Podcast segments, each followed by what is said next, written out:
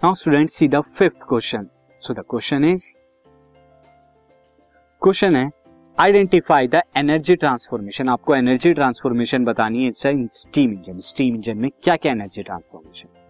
student steam engine क्या होता है? कोल से हम यहाँ पे एनर्जी देते हैं. फ़र्स्ट ऑफ़ ऑल तो केमिकल एनर्जी ऑफ़ कोल जो होती है, वो चेंज होती है हीट एनर्जी और बाद में ये हीट एनर्जी को चेंज करते हैं काइनेटिक एनर्जी ऑफ़ स्टीम इस हीट एनर्जी से हम वाटर को बॉईल करते हैं और वो स्टीम बनती है. स्टीम जब मूव करती है तो उसके मूवमेंट की वजह से काइनेटिक एनर्जी और ये kinetic energy of steam changes into the mechanical energy of the engine और ये काइनेटिक एनर्जी इंजन को मैकेनिकल एनर्जी प्रोवाइड कराती है, जिससे इंजन आगे की तरफ़ मूव करता है।